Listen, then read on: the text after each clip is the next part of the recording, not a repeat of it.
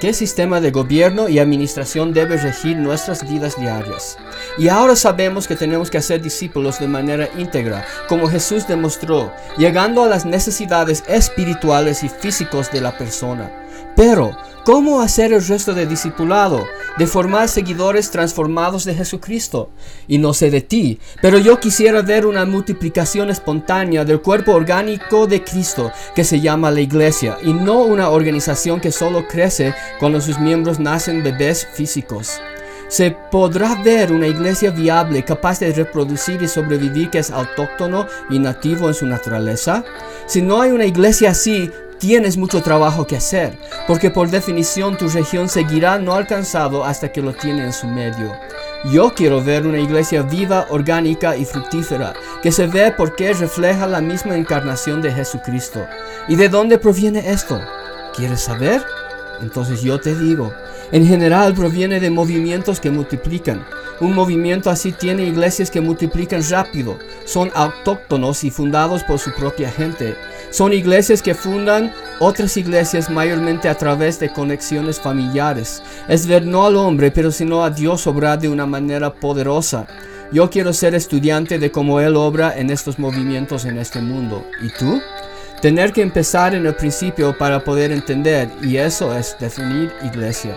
Su deseo de Dios es de tener una familia, un cuerpo universal mundial, tabernáculo, llamado a unir sus dones y talentos solo para cumplir una sola función bajo la bandera del amor en su misión al Maestro.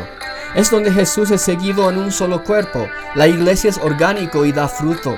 Jesús dice que Él es la vid y nosotros el pámpano, y que para que demos fruto tenemos que estar conectados a Él como el pámpano fuente de nuestro alimento. Tenemos que encontrar y desarrollar seguidores de Cristo, no solo juntar más miembros, que eso resulta en vidas transformadas. La iglesia es una creación viviente de Dios que reproduce y tiene hijos y bisnietos también. Israel era la esposa de Jesús llamada a reflejarle y extender su carpa a las naciones. Nosotros como nación gentil somos su novia de Él, como el mismo mandato que antes de reflejarle y extendernos a la tierra entera. Hay dos principios que tenemos que cumplir para ser discípulos y extender como un movimiento transformador de la iglesia orgánica. Necesitamos primero y sobre todo seguir a Jesús, entregando nuestras vidas en sacrificios vivos, santos y agradables a Dios. Segundo, tenemos que formar líderes que serán las catalistas multiplicadores. No debemos enfocar tanto en grandes prédicas o en hacer todo el trabajo nosotros, pero en vez que eso buscar hombres y mujeres para entrenar y empoderar que ellos puedan puedan cumplir y extender el Evangelio a los demás. Esto incluye los obreros enviados que muchas veces llamamos misioneros.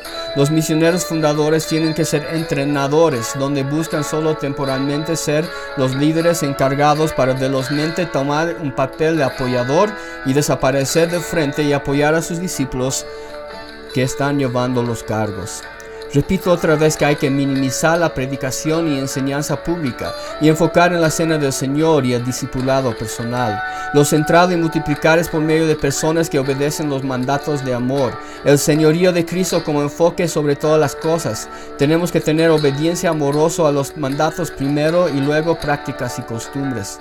¿Estás listo a ayudar a iglesias a edificar y multiplicar para que tengan nietos y bisnietos? Entonces debes empezar a entrenar a evangelizar. Tengo otro consejo también. La iglesia autóctona no debe depender en fondos externos de otros países y naciones para sostenerse. Esto es tomar biberón y leche y nunca madurar a comer comida sólido. La iglesia necesita tomar el rol de nutrir a sí mismo y reproducir por sus propias capacidades. Esto no es fácil y es duro. Son los dolores de crecimiento de dejar atrás la leche y empezar a comer comida sólido. ¿Se puede hacerlo? Claro que sí, y es necesario para ser maduro en todo. Y no te olvides de que en la palabra de Dios el ejemplo para seguir es trabajar con familias que vienen a salvación. Esto vemos en la vida de Cornelio en Hechos 10, la del carcelero en Hechos 16 y en muchas más historias. Para tener una iglesia, multiplicación espontánea del cuerpo orgánico de Cristo que se llama la iglesia, una iglesia viable capaz de reproducir y sobrevivir, que es autóctono y nativo en su naturaleza. Para eso tienes que trabajar con familias enteras, que el padre y el madre modelan y le dicen a toda su familia en el proceso de transformación íntegra. Y para concluir, yo te animo que reflejemos que para la iglesia orgánica multiplica como movimiento de Dios tenemos que ser sal y luz aquí en donde estamos. Como dice Jesús que tenemos que ser una luz brillando donde desde el monte más alto para que todos vean y le alaban a Él que nos creó y nos hizo para reflejarle. Las propiedades del sal tenemos que tener, que da sabor a la comida como nosotros debemos atraer a los que no conocen a Jesús. La sal también se usa para purificar y limpiar como nosotros también debemos hacer en este mundo de mucha necesidad. Saldremos entonces a ser sal y luz en este mundo tan necesitado.